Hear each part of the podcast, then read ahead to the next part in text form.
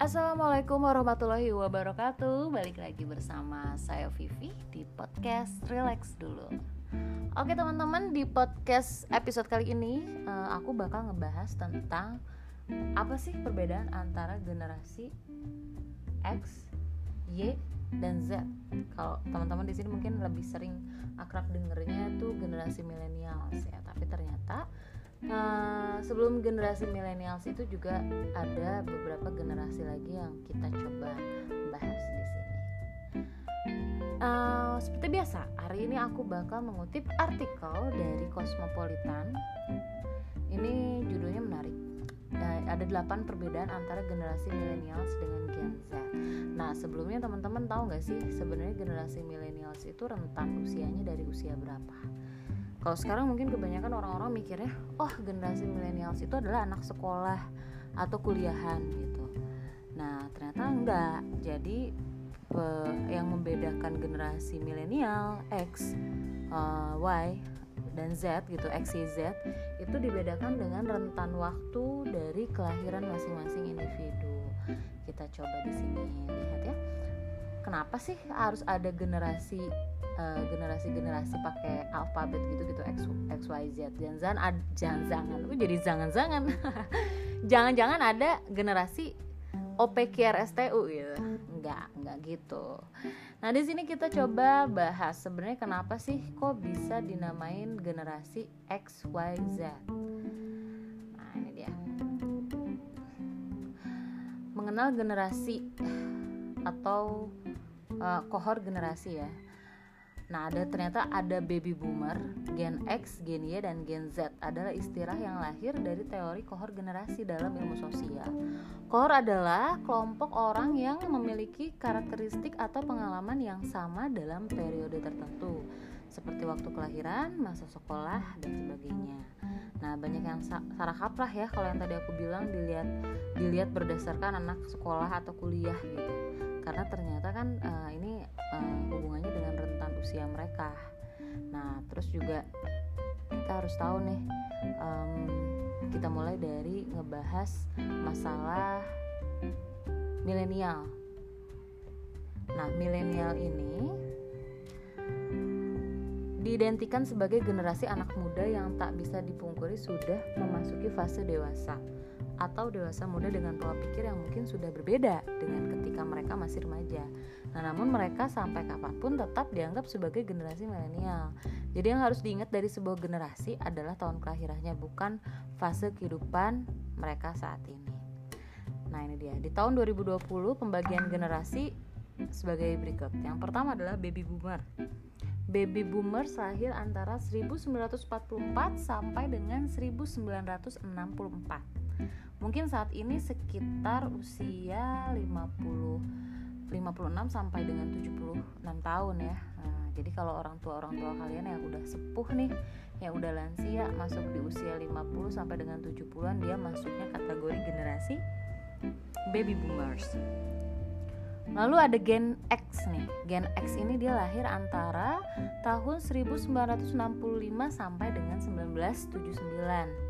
Kalau 1965 berarti sekarang usianya sekitar uh, 41 40-an sampai 55 tahun juga mungkin uh, kalau aku sih di sini sekarang masih alhamdulillah 20-an gitu ya. Jadi kalau bicara usia 41 sampai dengan 55 tahun atau 56 sampai 76 uh, kalau di uh, angkatan aku asik di generasi aku mungkin mereka ada masuknya uh, ke golongan orang tua ya. Nah, ini ada gen Y atau milenial. Milenial lahir antara tahun 1980 sampai dengan 1994 nah pas banget nih. Berarti aku sekarang usia milenial. Jadi uh, ya udah jadi ketahuan deh akhirnya. Kelahiran 94 ya. Jadi uh, kelahiran 94 berarti sekarang sekitar 26an 26 berarti terakhir ya. 26 uh, eh, masuknya adalah generasi Y atau generasi milenial nah sedangkan uh, kalau dari 1980 itu kan usianya sekitar 40-an eh iya benar uh, 40-an gitu kan. Nah sebenarnya kan di usia itu kan bukan bukan mungkin ada yang masih kuliah gitu tapi tapi kebagian sebagian besar itu mereka rata-rata bekerja gitu. Jadi uh, jangan sampai kita berpikir bahwa generasi milenial itu adalah generasi yang masih sekolah atau kuliah gitu karena memang dari rentan usia udah mulai kelihatan nih 26 sampai dengan 40-an nah itu tahun kelahiran dari milenial nah sekarang Gen Z Gen Z ini bisa dibilang yang terakhir ya. Ini lahir antara tahun 1995 sampai dengan 2015 dan saat ini berusia antara 5 sampai dengan 25 tahun.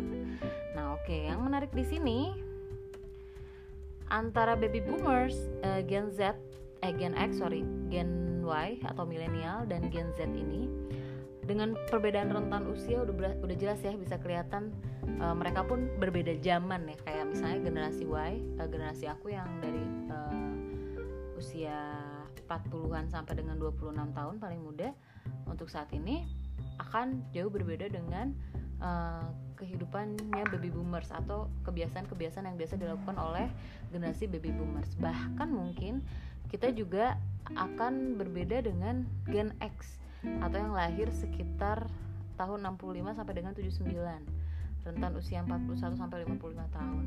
Nah, di sini sih yang menarik yang bakal aku bahas ini sebenarnya apa sih perbedaan-perbedaan yang mencolok asik, yang perbedaan perbedaan yang jelas terlihat nyata antara si gen-gen tersebut. Tapi kita skip baby boomers ya. Mungkin baby boomers uh, kita simpen dulu. kita akan coba uh, bahas tentang gen X, gen Y dan gen Z. Di artikel ini uh, yang dijadikan compare itu adalah perbedaan antara gen Y dan gen Z. Nah, satu-satu kita mulai ya. Yang pertama adalah attention span yang rendah. Gen Z, nah Gen Z lahir di kala internet dan media sosial sudah menjadi bagian keseharian kita. Dan dari kecil mereka terbiasa memegang gadget serta menerima arus informasi terus-menerus dari sosial dan internet. Aplikasi-aplikasi populer yang digunakan oleh Gen Z ini seperti Story, uh, Instagram Story, Story dan juga TikTok. Kayak umumnya berdurasi super singkat sehingga Gen Z terbiasa memproses sebuah informasi dengan cepat. Namun di saat yang sama fokus mereka juga mudah teralihkan dengan attention span mereka lebih rendah dari generasi sebelumnya. Ya ini untuk generasi uh, Z ya. Ini bahas masalah generasi Z. Memang jatuhnya benar-benar mengikuti kondisi sekarang ya dari segi sosial media dan juga internet gitu ya. Uh, di sini pasti nggak bisa dipungkiri nih untuk uh, muda-mudi usia 26 sampai dengan 40 tahunan kalian masih pada main Facebook. Tapi untuk generasi Z ini bisa jadi mereka nggak main sama sekali Facebook tapi lebih main kepada Instagram dan juga TikTok yang lagi populer sekarang. Nah, dari situ pun kan sebenarnya sudah mulai kelihatan ya arus informasi yang mereka dapat, gaya penyampaian yang mereka dapat dari ke uh, tiga ya ketiga sosial media tersebut berbeda. Dan rata-rata Gen Y itu akan lebih enjoy aktif di Facebook. Aku pun ah, sebenarnya aku nggak nggak nggak aktif-aktif banget ya di hampir semua sosial media. Cuman untuk uh, Facebook ini masih aku pakai gitu. Masih aku buka masih aku akses juga masih aku lihat juga informasi-informasi dari Facebook. Nah dari situ. Kemudian yang kedua adalah terbiasa multitasking. Meskipun lebih sulit fokus dibandingkan milenial. Namun Gen Z lebih terbiasa multitasking. Mereka terbiasa mengerjakan tugas, namun masih tetap bisa sambil mendengarkan lagu-lagu atau mengecek ponsel atau bi atau bisa menonton serial televisi dengan membuka tugas di laptop dan sambil membalas uh, message atau melakukan video chat dengan teman. Nah, ini karena dari segi kebiasaan ya, dari segi kebiasaan mungkin kalau orang-orang usia 26 sampai dengan 41 tahun itu dari dari segi pekerjaan dia cenderung lebih fokus. Uh, nggak nggak bisa ya kayak kayak ya kalau mungkin mendengarkan lagu masih oke okay lah ya. Tapi kalau sampai sampai di sini multitaskingnya bener-bener nonton televisi sampai ah gimana sih? Oh ya buka buka buka tugas di laptop terus dia sampai sambil nonton atau sambil lihat-lihat video. Mungkin kalau untuk generasi uh, Y ini atau generasi milenial akan lebih sulit mungkin ya. Termasuk aku pun rasanya kayak gitu. Jadi lebih baik uh, fokus dulu pada suatu hal untuk dikerjakan baru uh, bisa mengerjakan dengan baik gitu ya. Oke. Okay. nah lalu juga di poin ketiga ini generasi Z lebih berani wirausaha. Nah ini menarik ya karena benar uh, di sini sebagian milenial lebih nyaman memilih jalur karir sebagai pegawai di sebuah perusahaan. Sementara sebagian lain berani membuka usaha sendiri sebagai entrepreneur. Uh, kultur entrepreneurship ini akan semakin kuat di Gen Z karena mereka telah melihat banyak contoh yang sukses dan beri, dan dari berwirausaha pada dasarnya mereka menginginkan lingkungan kerja yang lebih independen dan tidak kaku. Ini benar banget nih. Ini mulai kelihatan sih ya, uh, karena dulu aku pernah kerja di sebuah industri kreatif uh, pada saat itu sebenarnya rentan usia sebenarnya antar perbedaannya antara generasi millennials aku dan juga generasi uh, Y. Eh bukan X berarti ya. Jadi bos aku tuh X tapi teman-teman di kantor aku kebanyakan generasi Y. Nah dari segi pemikiran kemudian juga konsep dan pandangan itu berbeda hampir jauh berbeda gitu. Bahkan uh, sering terjadi kayak semacam apa ya miskomunikasi terus juga kayak uh, ya pendapat yang berbenturan gitu kan. Nah sebenarnya ini uh, karena mungkin salah satunya adalah karakter mereka sifat dan sudut pandang mereka khususnya si generasi apa X ini uh, dia tidak uh, masih masih idealis ya masih idealis. Sedangkan kita milenials itu udah realistis gitu. Jadi kalau kalau contoh nih ya kalau misalnya si X ini dia tidak bisa menyesuaikan dengan lingkungan yang sekarang itu cenderung ke arah milenial gitu kan itu akan sulit sih akan sulit perkembangannya. Kalau menurut aku bakal sulit gitu. Sampai pada akhirnya juga banyak si generasi X ini kalau nggak bisa mengikuti si generasi Y atau generasi milenial dia nggak bakal ngeblend dan juga apa ya bisa dibilang juga tidak akan mengikuti zaman. Kalau sekiranya sebuah usaha tidak bisa mengikuti zaman ya jatuhnya kaku ya istilahnya. Dan banyak juga yang nggak betah gitu ketika dipasangkan atau harus mengikuti terus menerus uh, si pola pikir atau sudut pandangnya si generasi X itu sendiri ya kalau untuk masuk di dunia uh, industri kreatif kayak gitu. Nah, sedangkan si Gen Z ini wajar ya ketika dia lebih berani wirausaha. Nah, ini juga yang aku lihat fenomena-fenomena di kita sekarang itu banyak banget wirausaha atau entrepreneur entrepreneur yang lahir di kalangan remaja gitu. Di bawah aku lah usianya mungkin sekitar 20 21 dia udah punya bisnis. Dan yang hebatnya itu mereka udah udah ya bisa dibilang penghasilannya udah oke okay, gitu. Nah sedangkan dulu sedangkan dulu waktu aku ya pada pada zamannya aku usia 21 mungkin mengenal dunia bisnis jualan misalnya kayak gitu. Tapi tidak sedahsyat sekarang gitu kan. Ini karena berhubungan dengan informasi juga yang mereka dapatkan dengan uh, luasnya di jaring sosial media dengan uh, apa ya istilahnya luasnya cakrawara internet kita bisa mengakses apa pun ilmu apa pun dari seluruh dunia itu yang jadinya mendukung si generasi Z ini dia lebih bisa apa ya improvisasi untuk menjalankan usaha-usaha mereka gitu. Sehingga ya, pantas saja gitu kalau mereka bisa dibilang lebih lebih ilmunya lebih kepikiran lah gitu.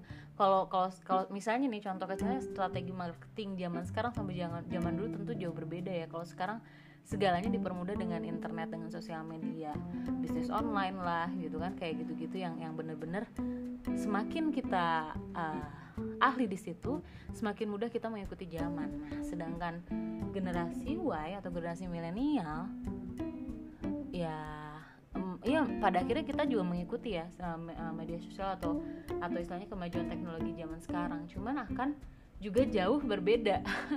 Nggak terlalu jauh sih sebenarnya cuman maksudnya bener deh untuk usia generasi uh, Z ini dia lebih uh, interaktif terhadap uh, sosial medianya jauh lebih lebih agresif ketimbang kita gitu ketimbang si generasi Y ini gitu ya nah lalu di poin keempat nih generasi Z berpikir dan berpandangan lebih global milenial dianggap sebagai generasi global pertama karena mereka tumbuh seiring perkembangan internet. Nah, itu angkatan aku ya. Namun ternyata generasi Z adalah generasi yang lahir ketika sistem internet dan jaringan global sudah tertata mapan dan dunia sudah semakin dekat dekat internet gitu, lebih mudah lagi tuh mengaksesnya. Dulu zaman zamanku ada juga internet gitu kan, cuman beda sama sekarang gitu. Nah, hal ini membuat banyak generasi Z lebih terbiasa menerima informasi dari mancanegara dan bagaimana peristiwa di belahan dunia lain bisa uh, mempengaruhi mereka belajarnya itu generasi Z ini udah bukan lagi apa ya in, apa masih di nasional gitu tapi udah internasional. Mereka mempelajari bagaimana Amerika menjalankan sebuah bisnisnya terus juga mereka menjalani gaya uh, China untuk uh, bisnisnya seperti apa. Nah itu luar biasa ya gitu. Jauh banget jauh banget istilah pengaksesan teknologinya dengan generasi uh, Y walaupun kayak misalnya aku sekarang 26 tahun ya masih bisa lah melek memaksakan untuk bisa mengikuti cara generasi Z berpikir dan berpandangan lebih global. Kayak gitu. Nah terus juga uh, dilihat dari rata-rata Gen Z memiliki ponsel di usia 10 tahun dan sebelumnya pun banyak yang tumbuh besar dengan bermain di ponsel atau tablet milik, milik orang tua mereka ini juga menarik ya karena dulu aku pun megang HP HP tuh masih belum bisa internet ya. Masih terbatas lah gitu hanya HP-HP canggih yang bisa. Itu pun hanya bisa buka Google kalau nggak salah gitu. Sosial media belum terlalu gencar. Kapan ya dulu aku udah megang HP tuh? Mungkin SMP SMP pun juga nggak setiap saat karena kebetulan aku di pondok juga. Ya pokoknya udah mulai tidak terlalu gaptek itu di SMP SMA mungkin ya. Dan itu pun akses yang bisa kita uh, ya sosial media yang bisa kita akses itu terbatas. Kalau sekarang kan Facebook kan kalau dulu tuh rada nggak enak gitu Facebookan di HP ya beda. Lebih lebih milih kita di warnet. Nah sedangkan sekarang tuh segala sesuatunya dengan kecanggihan teknologi yang terjadi tuh bisa di mana pun kita mengakses sosial media dengan nyaman mengikuti gadget yang kita punya gitu. Dan memang orang tua pun pada zaman dulu jarang yang punya yang punya HP HP yang canggih yang bisa mengakses internet dengan baik gitu. HP cuman HP yang bener-bener bisa dipakai telepon dan SMS doang. Nah sedangkan sekarang gila dong gila. Ini juga fenomena yang masuk akal ya kenapa pada akhirnya generasi Z ini generasi Z itu dia lebih cenderung agresif dalam mengakses internet karena ya sekarang anak-anak kecil pun sudah sudah banyak yang terbiasa dia memegang tablet membuka game, membuka YouTube gitu bahkan juga uh, mereka tahu Facebook. Nah, hal-hal tersebut jauh berbeda dengan zaman aku dulu ya. Kayak gitu. Nah, jadi kalau memang istilahnya gak heran lah kalau smartphone jadi metode komunikasi pilihan mereka karena rata-rata Gen Z itu kalau dari segi waktu ya dia dia menghabiskan sampai dengan 3 jam per hari di gadget mereka. Mungkin ada yang lebih ya pasti juga ada yang lebih. Aku pribadi untuk mengakses handphone itu udah udah benar-benar sebetulnya ya karena kepentingan kerja biasanya aku standby sampai sore sampai jam kerja. Tapi setelah itu ya udah gitu quality time sama suami nonton nonton uh, TV gitu kan. Jadi nggak nggak memang dia harus bener-bener on, apa uh, on mata kita tuh on screen terus gitu karena capek sih sebenarnya. Nah, tapi luar biasanya generasi Z itu lebih lebih bisa lama gitu megang HP makanya kadang aku suka khawatir sendiri ya gila. Anak kecil usia ya sebut aja usia kayak lima tahun udah kebiasaan dia lihat YouTube itu gimana kondisi matanya gitu. Dan ada juga beberapa orang tua yang tidak melakukan controlling terhadap pengaksesan uh, gadget oleh anak-anak mereka gitu yang yang artinya sebenarnya juga banyak dampak negatif tapi nanti kita bahas oke okay? oke okay, next ya tadi tentang uh, itu ya tentang Gen Z berpikir dan berpandang, berpandangan lebih global. Kemudian di poin selanjutnya, Gen Z lebih realistis, sementara milenial lebih idealis. Nah ya betul. Gen Z lebih realistis dan milenial lebih idealis. Masih kayak gitu nggak sih ngerasanya? kalau aku sih kadang kayak gitu juga ya. Cuman kalau dipikir-pikir idealis itu kalau kita pakai gitu di di era sekarang di zaman sekarang gitu itu kayaknya akan lebih sulit karena realistis tuh lebih lebih hal yang lebih di, digunakan dalam kehidupan sehari-hari khususnya dalam bidang usaha bisnis pekerjaan-pekerjaan yang sifatnya membutuhkan membutuhkan apa ya membutuhkan strategi pasti mereka akan lebih memilih untuk realistis. Kayak gitu. Milenial dianggap sebagai generasi yang berpandangan optimis karena mereka tumbuh besar ketika ekonomi masih cenderung stabil dan reformasi membawa harapan baru bagi kehidupan yang lebih baik. Sementara Gen Z tumbuh besar melihat berbagai peristiwa yang mengubah dunia, termasuk salah satunya adalah tentang pandemi COVID-19 dan tantangan finansial yang dihadapi orang tua, lingkungan, ataupun diri mereka sendiri. Banyak yang memperkirakan bahwa Gen Z akan tumbuh menjadi generasi yang lebih paham berinvestasi untuk jangka panjang dibanding banyak milenial yang mengusung semangat YOLO, you only live once. Wah, ya benar-benar Ya gitu. Nah, terus di poin selanjutnya adalah Gen Z fokus menabung sementara milenial fokus mencari pengalaman. Ya, tadi ini nyambung ya ke poin yang sebelumnya bahwa memang Gen Z ini dia lebih cenderung kepada melakukan suatu hal yang sifatnya investasi untuk masa depan ketimbang uh, si generasi milenial ini. Makanya nggak aneh kalau apa ya kalau banyak banget nih si Gen Z itu atau uh, si Gen Z ini kayak lebih gemar mencari pengalaman baru dengan travel oh sorry kebalik. Maksudnya gen milenial ini atau angkatan aku nih ya dia lebih tertarik dengan proses membeli barang atau gemar mencari pengalaman baru melalui traveling karena memang uh, kayak ngerasanya wah kayaknya nggak belum belum belum apa ya belum bener-bener epic kalau kita tuh masih di situ di situ, di situ situ aja gitu. Pengalaman kita belum ke mana-mana. Wawasan kita masih sempit. Akhirnya mereka banyak memilih investasi untuk ke uh, traveling gitu. Nah ini juga dulu waktu aku kerja di di tempat kerjaku yang dulu itu temanku sempat riset ya gimana sih uh, perbedaan eh gimana, sih millennials dalam uh, mementingkan memiliki hunian atau tidak gitu. Ini kan kebetulan uh, si industri kreatif aku ini bergerak di bidang arsitektur. Nah jadi riset ini ternyata menunjukkan bahwa generasi milenial itu dia cenderung lebih memilih hunian yang kecil uh, minimalis dan dia saving uangnya itu untuk traveling gitu Nah, sedangkan generasi sebelumnya justru kebalikannya.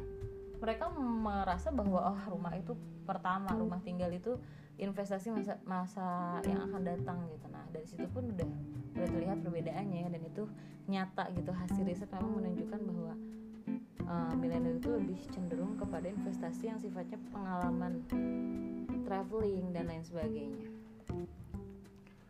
Nah, lalu Poin selanjutnya adalah Gen Z lebih suka kerja mandiri. Nih, di sini Gen Z mengaku 71% Gen Z mengaku mereka percaya kalimat kalau kamu ingin sesuatu berjalan dengan baik, kamu harus melakukannya sendiri. Ketika diberikan opsi untuk mengatur meja kerja, milenial cenderung menyuruh meja kerja tersebut melingkar agar lebih berkolaborasi. Sementara Gen Z akan lebih kompetitif dengan rekan kerja mereka dan punya mental do it yourself yang kuat.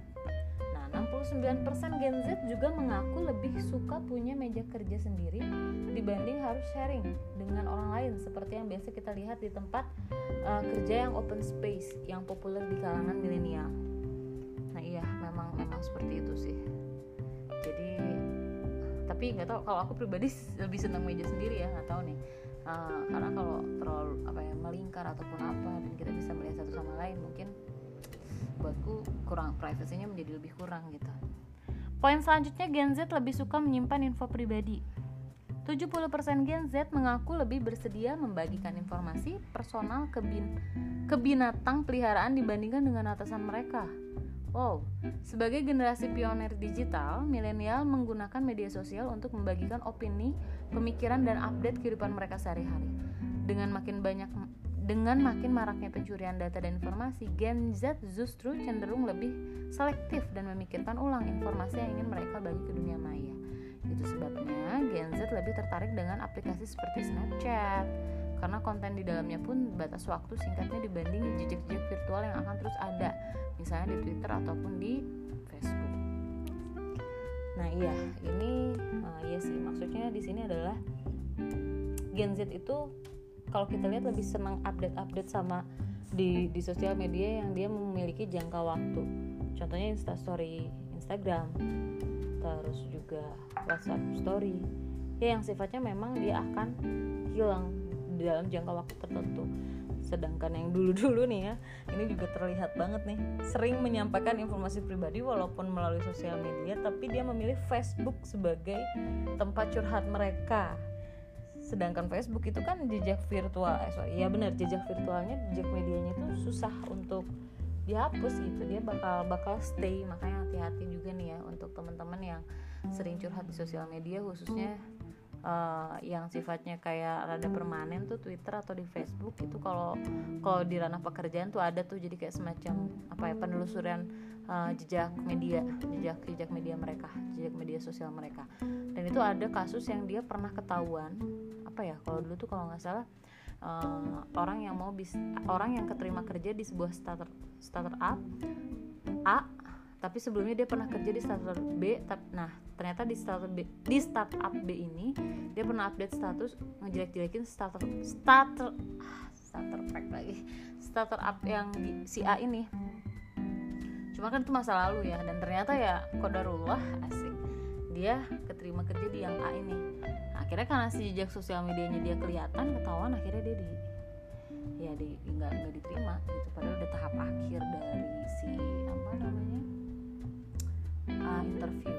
Kayak gitu. Nah itu dia tadi perbedaan antara generasi uh, Y dan Z ya yang mungkin gak terlalu jauh berbeda cuman yang beda itu adalah X dan Y dan juga X ke Z gitu. Dan yang menurut aku pribadi uh, mohon maaf nih ya misalnya golongan-golongan tua yang sekarang masih ada di dunia industri kreatif memegang perusahaan yang menjadi CEO dan lain sebagainya angka baiknya uh, kita lebih menyesuaikan dengan generasi-generasi yang ada di sekarang yang marak yang marak ada di tahun sekarang atau daerah sekarang gitu. Jadi kalau nggak bisa menyesuaikan sulit sih gitu uh, sulit pertama sulit untuk berkembang. Kedua juga antara si bos sama si pekerjanya ini dia nggak bakal nyambung gitu nggak bakal in. Dan dan dengan seperti itu perusahaan nggak bakalan maju gitu. Jadi ya mau gak mau harus ngikutin. Kalau yang tua nggak bisa ngikutin yang muda ya susah. Karena yang muda jarang biasanya yang yang lebih yang ingin mengikuti si A. Jadi lebih milih udahlah mending gue keluar aja nyari kerjaan yang lain gitu oke okay. Paling itu sih untuk pembahasan kali ini. Thank you banget buat uh, teman-teman yang udah dengerin podcast Relax dulu. Mudah-mudahan apa yang disampaikan kali ini bisa menambahkan sedikitnya wawasan ya tentang kohor yang tadi aku sebutin generasi XYZ. Yang pasti di mana pun kondisi atau di mana di mana pun uh, generasi XYZ sekarang tetaplah untuk berbuat baik dan juga uh, terbuka atau toleransi terhadap sesama.